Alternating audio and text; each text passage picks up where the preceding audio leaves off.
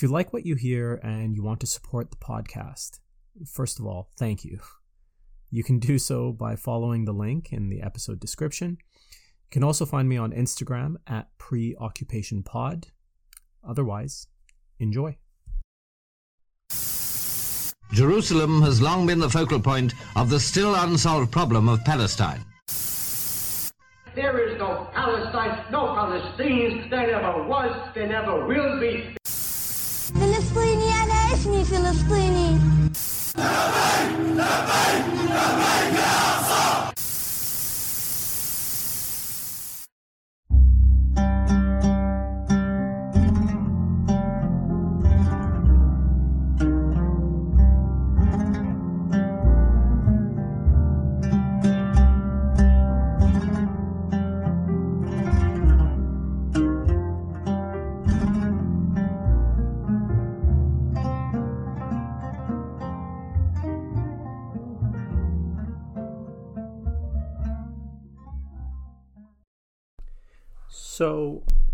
Taken a healthy amount of time off.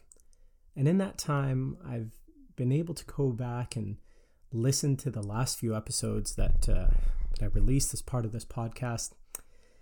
And I kind of noticed something that that emerged as an unintended consequence of the material.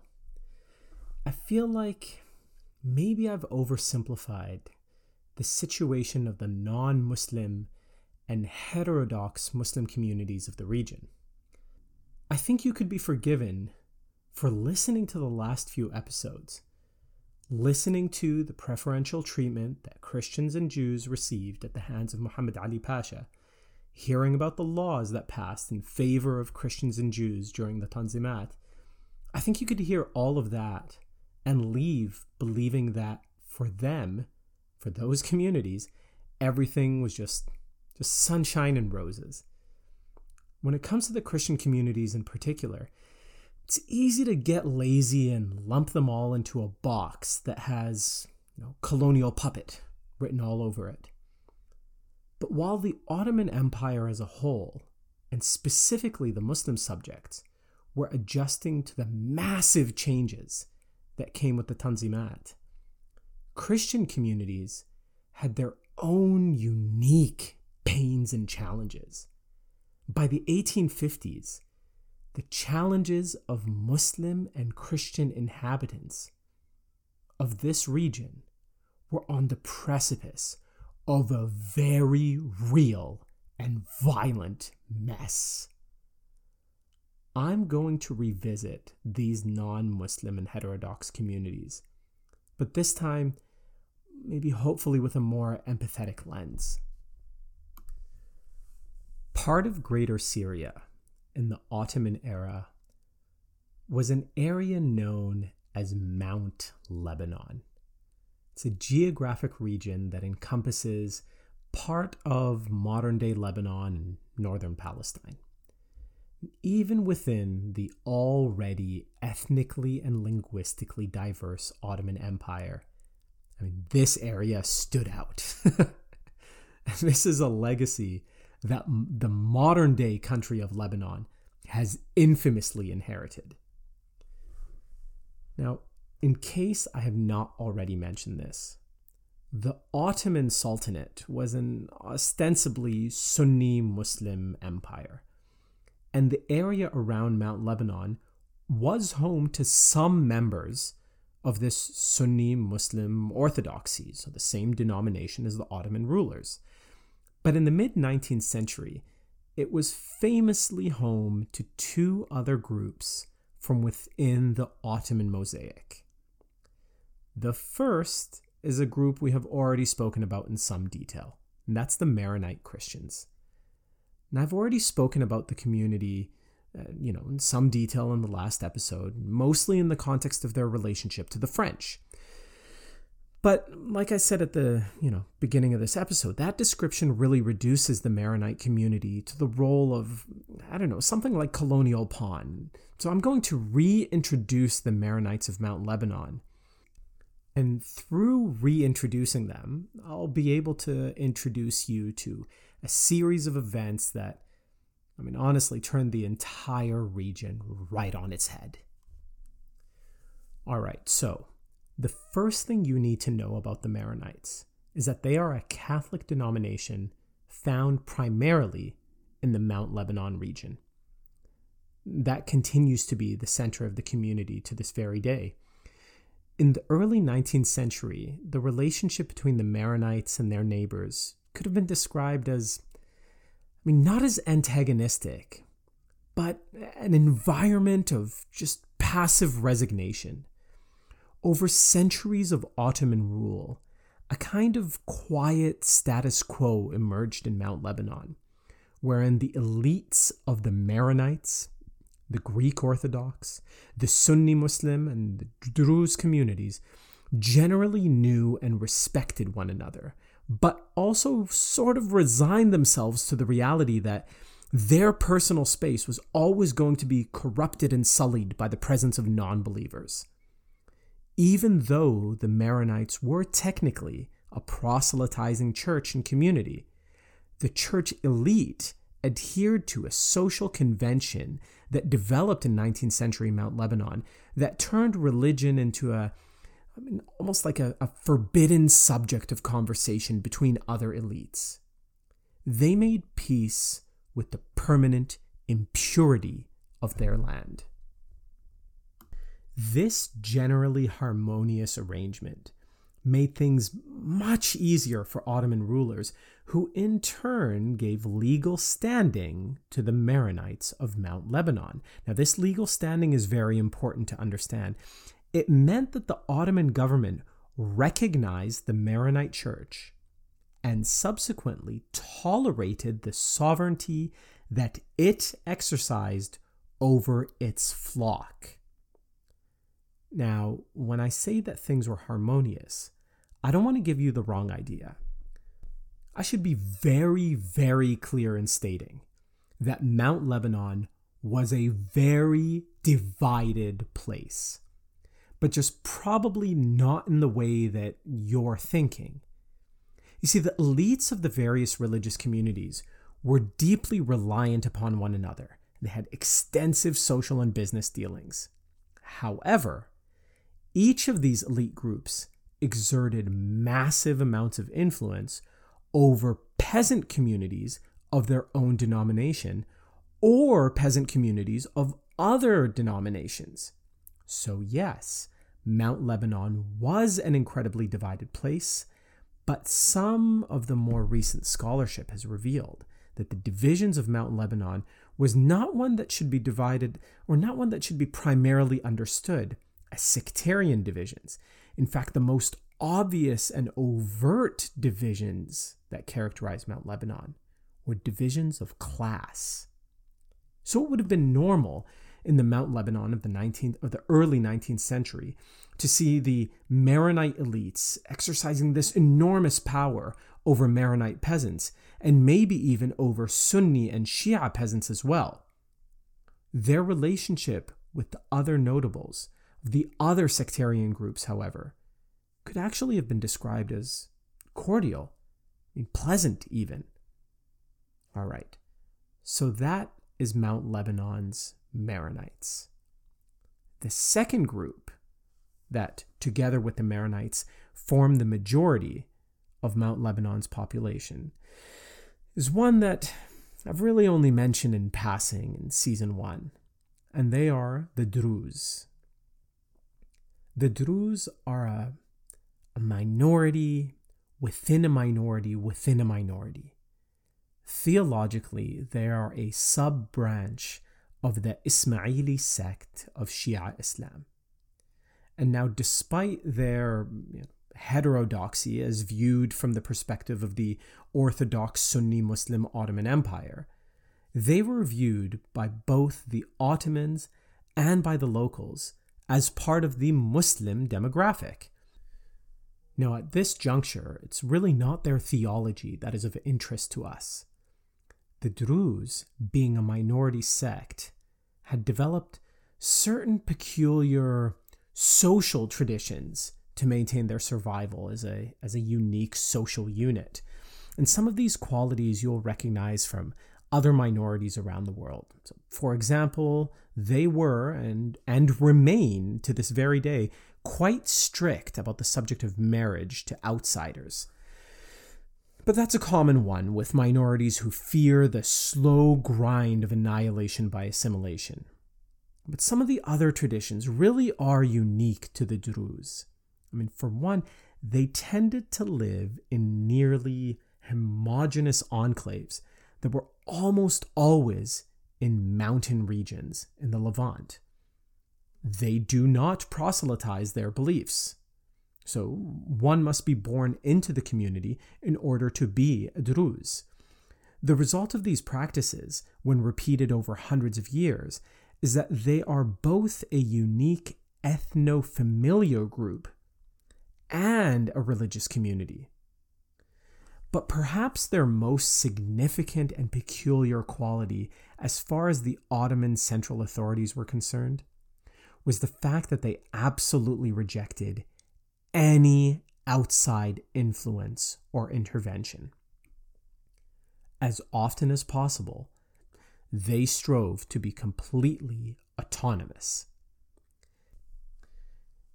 In their fanatical commitment to independence, they were maybe only second to the Bedouin.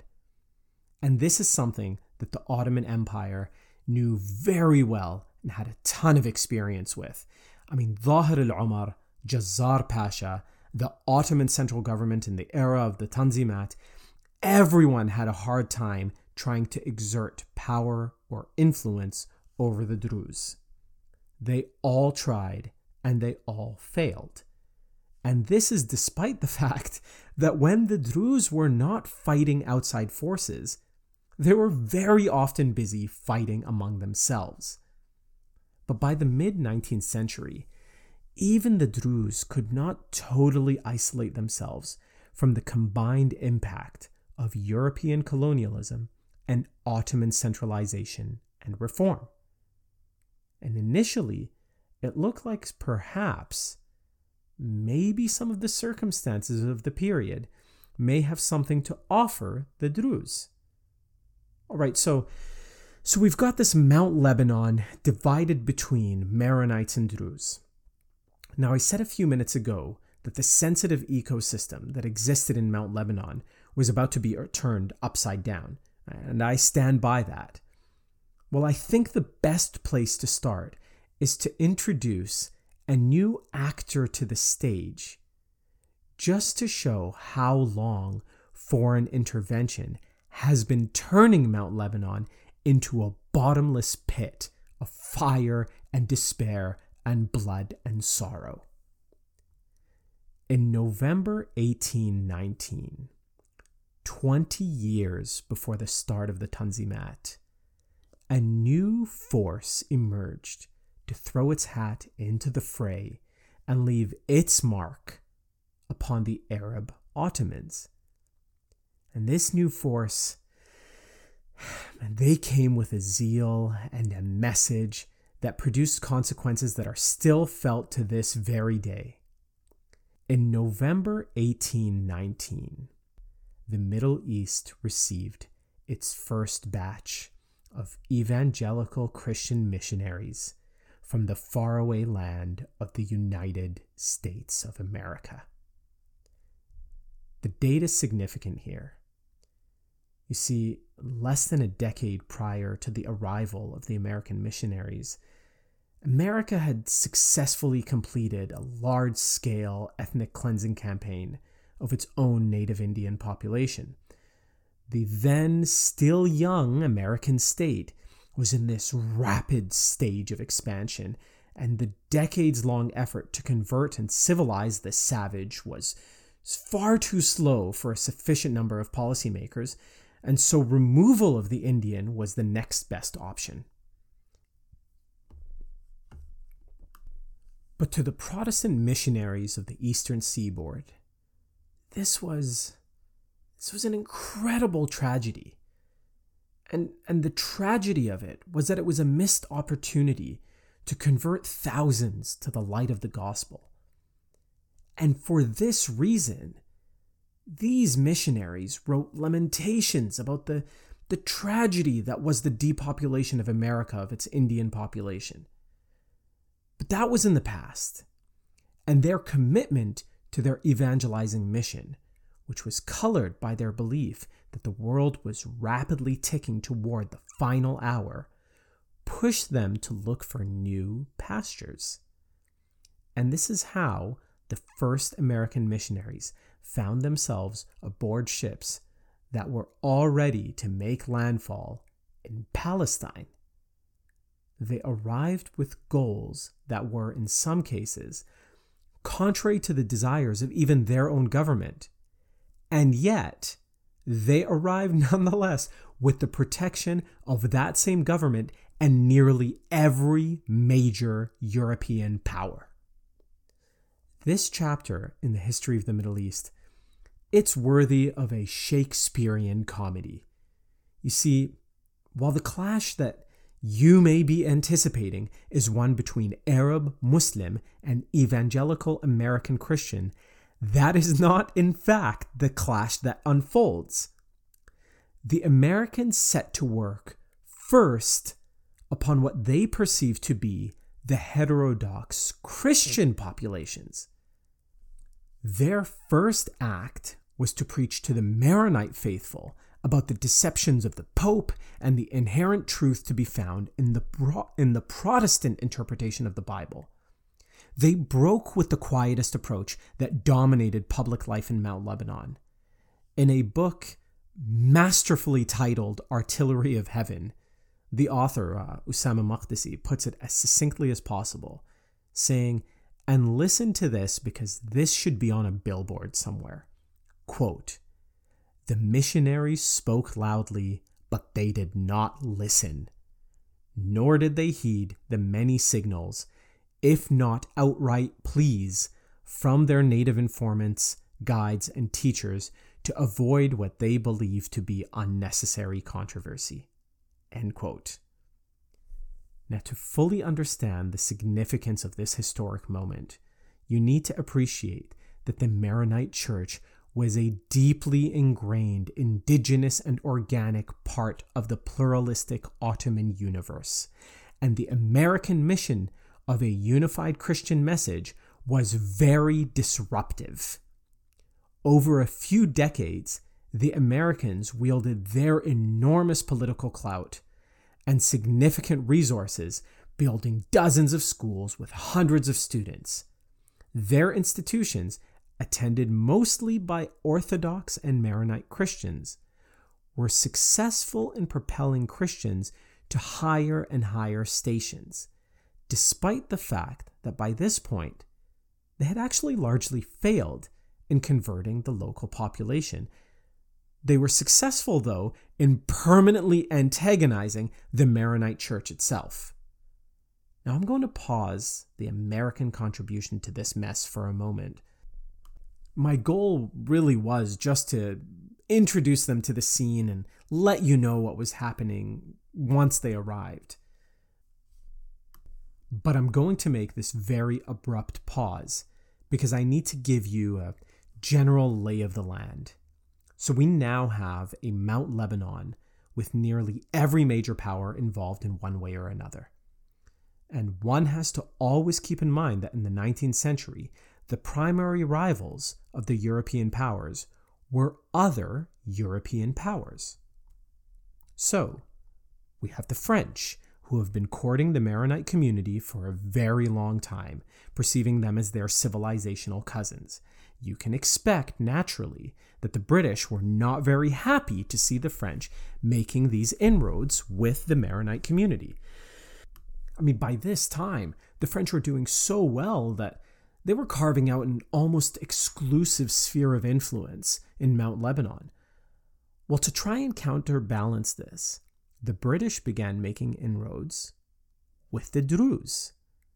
Here, they thought, is a minority that could help extend British influence in the region. But the British plan lacked the coherence and dedication of the French Maronite project. For starters, the Druze were not Christians, And so, in the minds of the 19th century British policymaker, the Druze lacked the, I don't know, let's call it the racial pedigree that would entitle them to full support, the likes of which we saw between the Russians and Orthodox Christians, or between the French and the Maronites, or with the Italians and the Catholics, and, and so on. Sure, I mean, they could be converted, but that was a very long play. Well, something that may be surprising to most listeners is that the Americans also empathized with the Druze in their power struggle versus the Maronites for precisely this play, that is, to eventually convert the Druze. Up until the 1850s, the Americans looked at the Druze as the community which possessed the greatest potential for mass conversion. And so they dedicated this significant amount of time, energy, resources to the Druze community. They developed a level of sympathy for the Druze that probably seemed know, pretty intense in contrast to the British lukewarm support that the Druze were getting. As one historian has put it, quote, Although the Druze were aligned with the British at various points, the alliance that had developed was not to the same caliber of the French alliance with the Maronites and reflected the difference in imperial strategies. End quote. Now, I know this is starting to sound like a Guy Ritchie movie with, you know, 400 different characters, but bear with me here. You have the French who support the Maronites, and the British and Americans who support the Druze.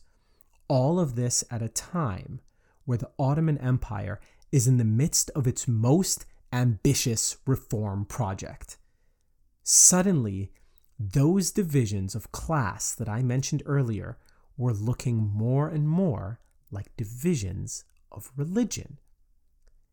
In the immediate aftermath of the Hatti Humayun proclamation, the situation in and around Mount Lebanon was tense. So, so tense. In fact, the situation in greater Syria was tense.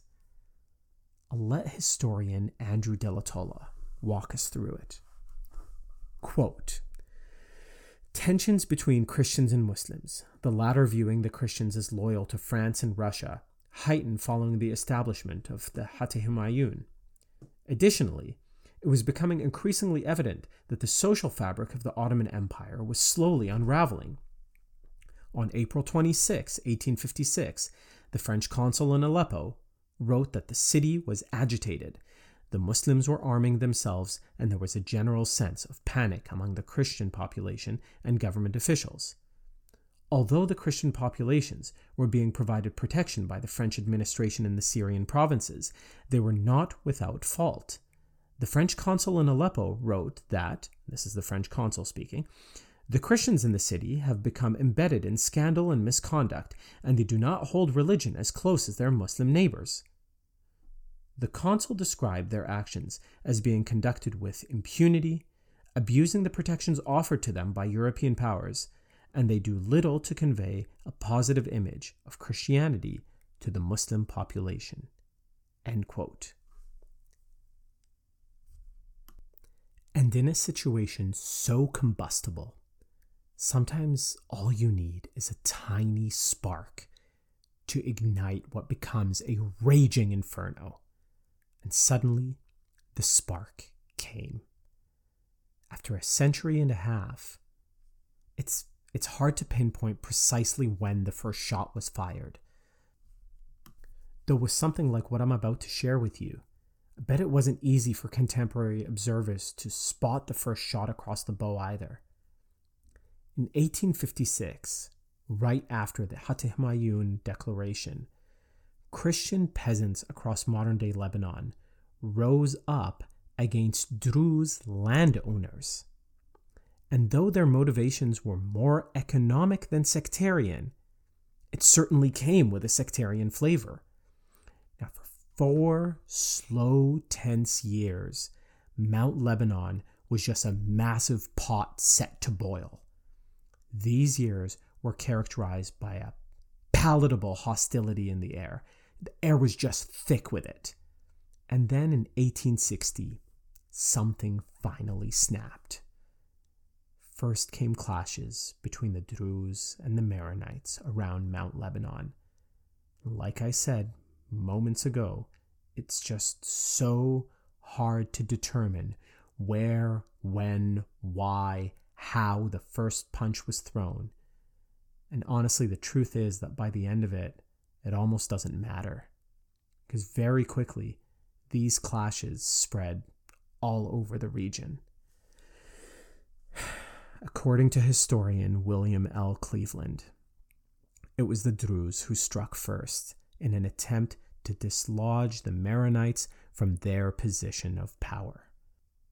Power acquired through French patronage, but quickly these small clashes erupted into something easily resembling a civil war. What transpired was one of the worst explosions of sectarian violence the Ottoman Mashriq had ever seen. The fighting, which was originally confined to Mount Lebanon, spread through to Damascus and other parts of the Levant.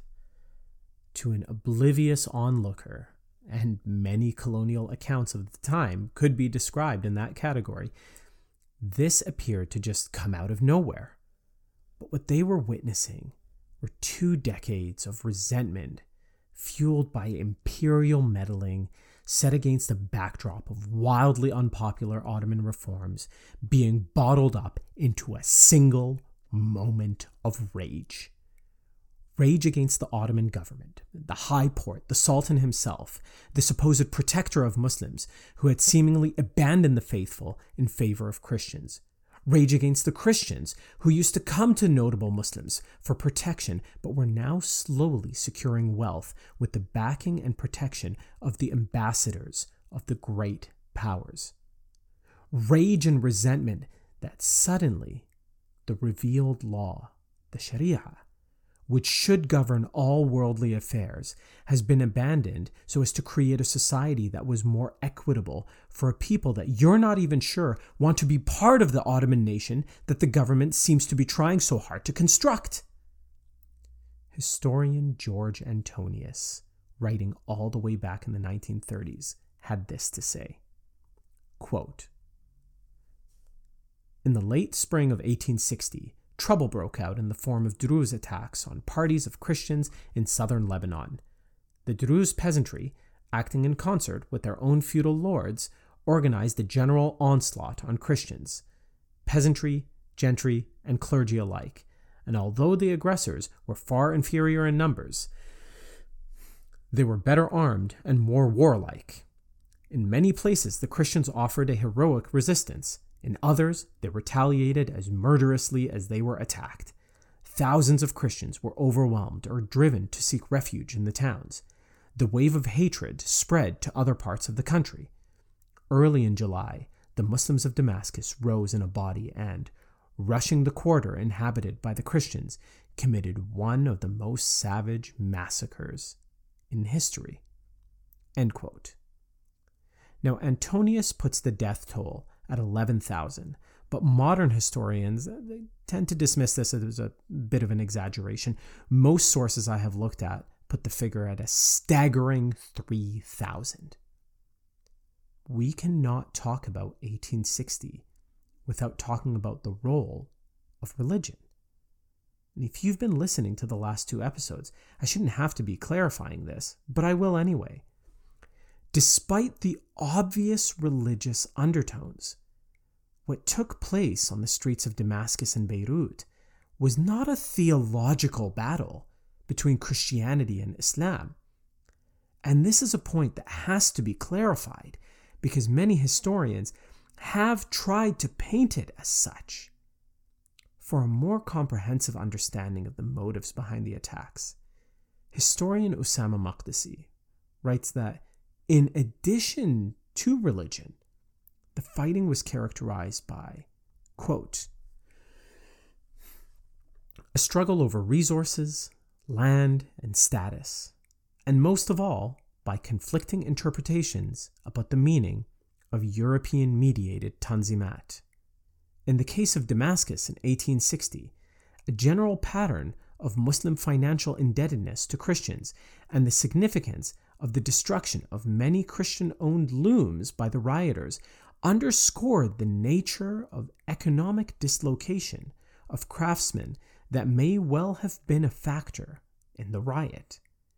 Equally significant was the fact that Russian, French, Austrian, Belgian, and American consulates were attacked and that foreign missions and missionaries were targeted as well.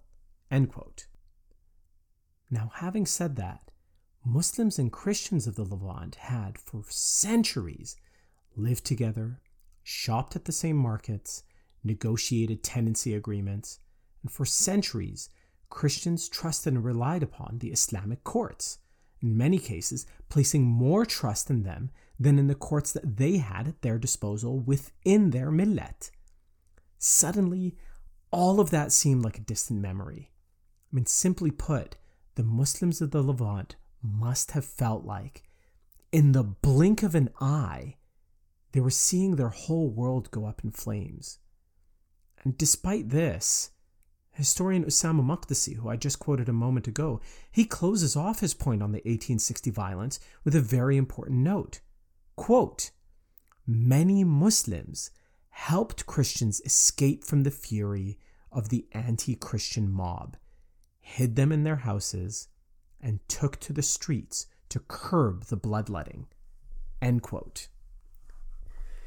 See, even in moments of madness, even in moments of complete unrepentant carnage, you can always find instances of mercy and humanity. And the events of 1860 are just no exception. That mercy and humanity was well enough for some of the Christians of the Mount Lebanon and Damascus because the French, the sworn protectors of Greater Syria's Christians, were caught totally flat footed. I mean, they were just not prepared for something like this. And the Ottomans, for their part, were equally incapable of quelling the violence. I mean, when all was said and done, nearly 3,000 Christian inhabitants, and, you know, undoubtedly hundreds at least of Druze, were dead. And though were it not for the intervention of one man, that number could have been much, much higher. Now, I'm going to go on a bit of a tangent here, but bear with me. I, I, I think it might be worth it. In the year 2000, I went to Jordan for the first time, or, or at least the first time that mattered. I was 13 years old at the time and I had not been to the Middle East since I was two years old. And to call this trip a transformative moment in my life would be the, a massive understatement. It was the first time in 11 years that my parents got to see their siblings. And it was the first time that my siblings and I got to experience, you know, quote, our world. It was also a transformative time in Jordan's history. King Hussein, who had ruled for nearly 50 years, had just passed away the year before, and his son, Abdullah, had recently ascended to the throne. And uh, on the taxi ride from the airport to my uncle's house, my brother turned to my cousin and asked, So, how's the new king? And my cousin turns back to him and says in this honeyed voice, كل الملوك مناح كل واحد أحسن من الثاني which means all of the kings are great each one is better than the last and my mom in the taxi just chuckled to herself she realizes that she hadn't taught her naive Canadian children that these are not really the kinds of questions that you ask in a taxi. There are many more memorable moments of that trip. One of the things that I will never forget was the soundtrack to that summer. The early 2000s are you know, widely considered as a sort of golden age of Arabic music. And there was one song in particular that was on heavy, heavy rotation. In every taxi, every restaurant, on every channel, one song had really taken the Arab world by storm. The song begins with a slow build up and then sort of erupts like like a like the build up of a of a of a hurricane or a tsunami or something. Its rhythm was like nothing else at the time. I mean, I'm I'm not a very musical person, which is kind of why I'm struggling to describe this. I don't really have the language to explain this to you, but the song is intense, and yet it captivated the entire Arabic speaking world. And what's even more remarkable about this, when you consider that the song was performed by three Algerians and sung in an Algerian accent that nobody in Jordan could understand. Couldn't understand anything except one word, or rather, one name Abdul Qadir. Oh, This song was an ode to a warrior, a leader, a spiritual and subsequently national figure who, even 150 years after his death, still captures the imagination of people around the world. And he's a character in this story as well. For decades, Emir Abdul Qadir al Jazairi fought a war of resistance against the French. He was eventually captured and imprisoned, but the nobility of his character sort of just captured the imagination of the West in a way that no Muslim had done since maybe since Salah ad-Din. The French eventually exiled Abdul Qadir to Greater Syria to live out his final days, and that is where he comes into this story. Emir Abdul Qadir, at this point a 52 year old exile, swooped into the mayhem of the Damascus violence to save thousands of Christians from certain death. Historians believe that were it not for his intervention, an additional 10,000 Christians would have lost their lives. 1860 proved to be a pivotal moment in the history of not just Mount Lebanon, but the entire region.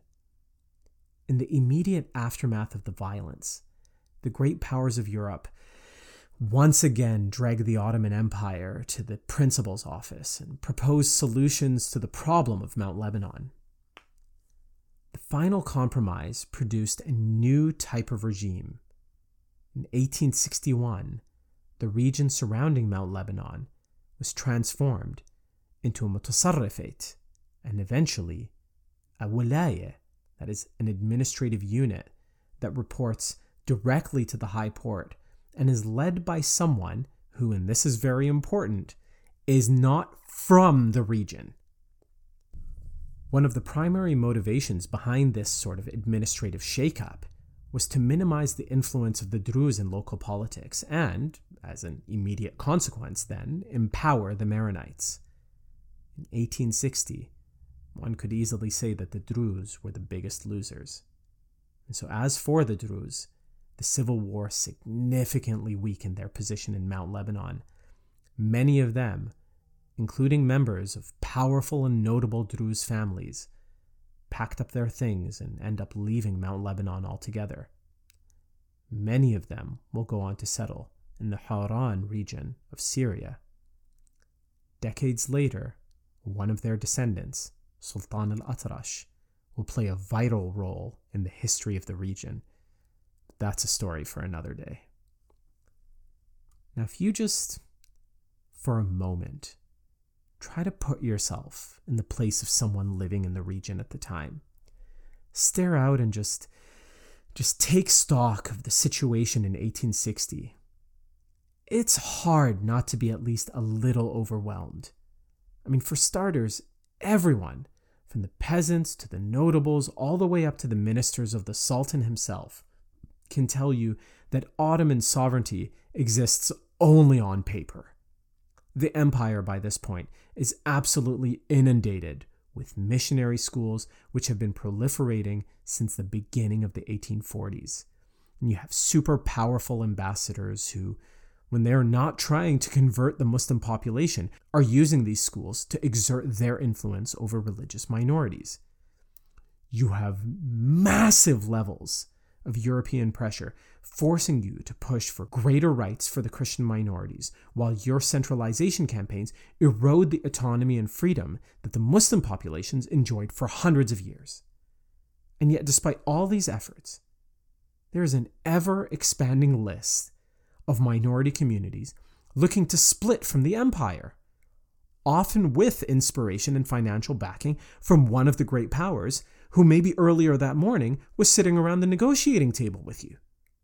When that isn't happening, resentment is brewing within the Muslim community as the once preferred millet now laments their meteoric fall from grace. Now, that is a bleak picture. Well, if you have any confidence in the ingenuity of our species, then you won't be surprised to know that in the midst of the chaos, you'll always find some minds working to help those around them make sense of the world. Human beings will never, ever surrender in their quest to live a life that is meaningful. And this region is no exception. In the next part of this episode, we will see how the violence of 1860 became the launch point for giving birth to the modern Arab nation.